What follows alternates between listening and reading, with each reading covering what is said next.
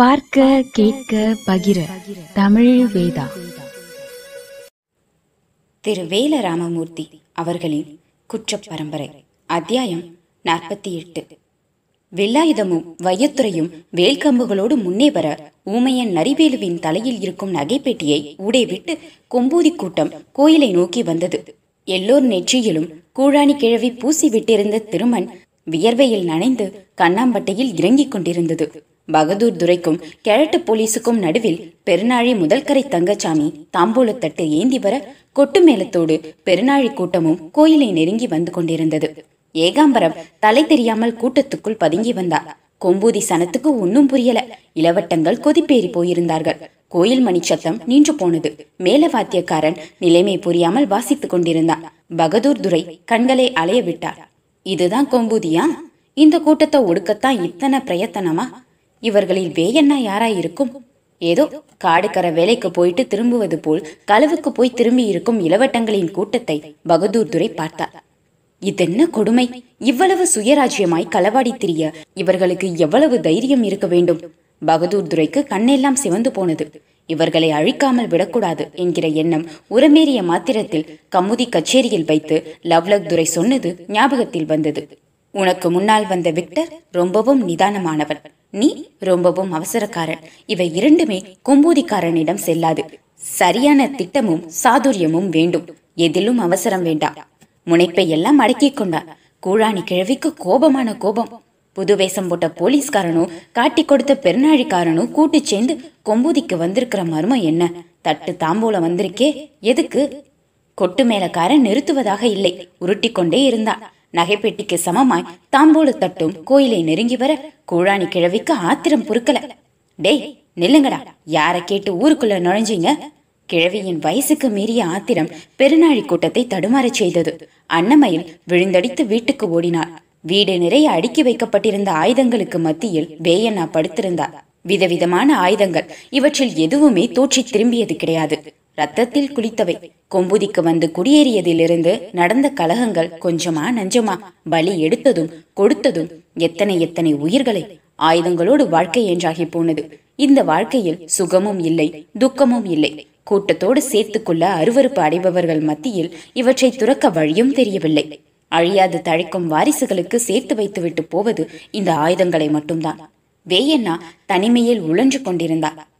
ஐயா ஐயா கத்திக்கொண்டே அன்னமையில் ஓடி வந்தார் என்னம்மா என்ன ஆச்சு கொட்டுமேளத்தோடு பெருநாளிக்கார ஆளுக வந்திருக்காக. கூடவே போலீஸும் வந்திருக்கு.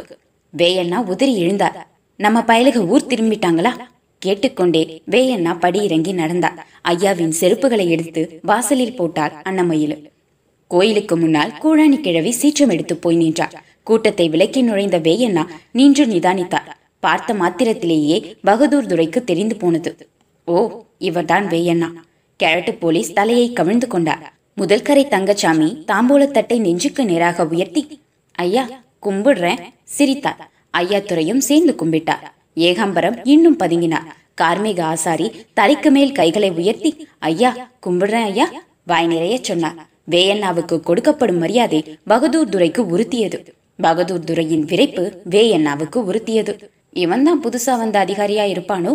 மேலச்சத்தம் நின்று போனது. வேயண்ணா பகதூரின் நெற்றி பொட்டுக்கு நேராக பார்த்தவாறு துப்பாக்கி கூட்டமும் துரோகி கூட்டமும் ஒன்னு சேர்ந்து வந்திருக்கே என்ன விவரம்? என்றார்.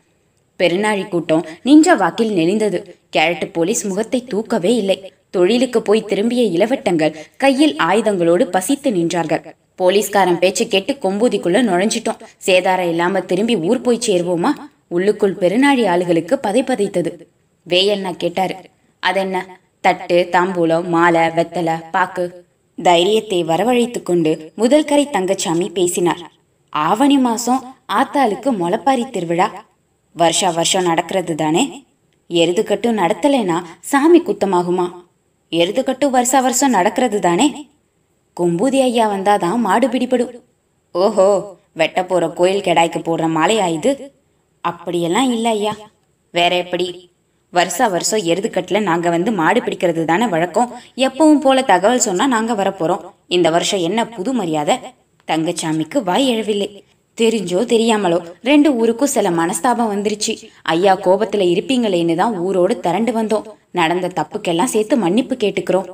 தாம்பூலத்தட்டை கோயில் பீடத்தில் வைத்துவிட்டு முதல் கரை தலைக்கு மேல் கையெடுத்து கும்பிட்டார் தங்கச்சாமி இத்தனை வருஷமா நடந்த எருதுக்கட்டுல மாடு குத்தி எங்க இளவட்டங்க எத்தனை பேர் செத்துருக்கிறான் எத்தனை பேர் காயம்பட்டிருக்கிறான் உயிரை பணைய வச்சு நாங்க விளையாடுற விளையாட்டு உங்களுக்கு வெறும் பொழுதுபோக்கா தெரியுது. மாடு குத்தி சாகிறத கூட நாங்க சாமிக்கு உண்டான நேத்திக்கடனா நினைக்கிறோம். ஆனா நீங்க ஒரு குடம் தண்ணிக்காக துருவனை கட்டி வச்சீங்க. எங்க ஊரை காட்டி கொடுக்க பாதை வெட்டுனீங்க. ஐயா எங்களை மன்னிச்சிருங்க சாமி. பெருநாழிக்காரன் எல்லாரும் ஒன்னு சொன்னது போல் தலைக்கு மேல் கை தூக்கி வேண்டினார்கள். ஏகாம்பரத்துக்குத்தான் ரொம்பவும் குத்தியது. இனிமேலாவது பெரும்பச்சேரிக்காரன மனுஷனா மதியுங்க என்றவர். எருதுக்கட்டுக்கு எங்களை கூப்பிட நீங்க வந்தது சரி. இந்த போலீஸ்காரன் ஏன் வந்தா? கேரட்டு போலீஸ் பக்கம் வேயண்ணா திரும்பினார். வெள்ளை வெட்டியில் இருந்த கேரட்டு போலீஸ் குழைந்தார். உங்க தகுதி தெரியாம நாங்களும் தப்பு பண்ணிட்டோம். கொலை பண்றதும் கொள்ளை அடிக்கிறதும் தான் எங்க தகுதி. வேறு என்ன புது தகுதியை கண்டு வந்தீங்க? கிழட்டு போலீஸ் பகதூர் துரையை பார்த்தார். இப்படியெல்லாம் வேஷம் போட்டு போனா கொம்பூதிக்காரன் ஏமாறுவான்னு எவன் சொன்னது? கூட்டத்தோட கூட்டமா கலந்து கொம்பூதிய புள்ளி வைக்க வந்தீங்களா? என்றார் வேயண்ணா. பகதூர் துரைக்கு நெருப்பில் நிற்பது போல் இருந்தது. ஐயோ அப்படியெல்லாம் ஒண்ணுமில்ல சாமி. ஏய் பேசாதே. ஒற்றை விரல் நீட்டி போலீஸை எச்சரித்த வேயண்ணா தங்கச்சாமி பக்கம் திரும்பி நீங்க போங்கப்பா எருதுகட்டுக்கு நாங்க வந்துருவோம். கும்பிட்டு விட்டு திரும்பிய பெருநாழி கூட்டத்தை விலக்கி கார்மேக ஆசாரி மட்டும் ஐயா வேயண்ணாவுக்கு முன்னே வந்து கும்பிட்டா. என்னப்பா கார்மேகம் நல்லா இருக்கியா? உன் பூஞ்சாதி நல்லா இருக்குதா? உங்க புண்ணியத்துல நல்லா இருக்கிறா சாமி. ஆம்பளை புள்ள பிறந்திருக்கு. உங்க பேரைத்தான் வச்சிருக்கோம் ஐயா.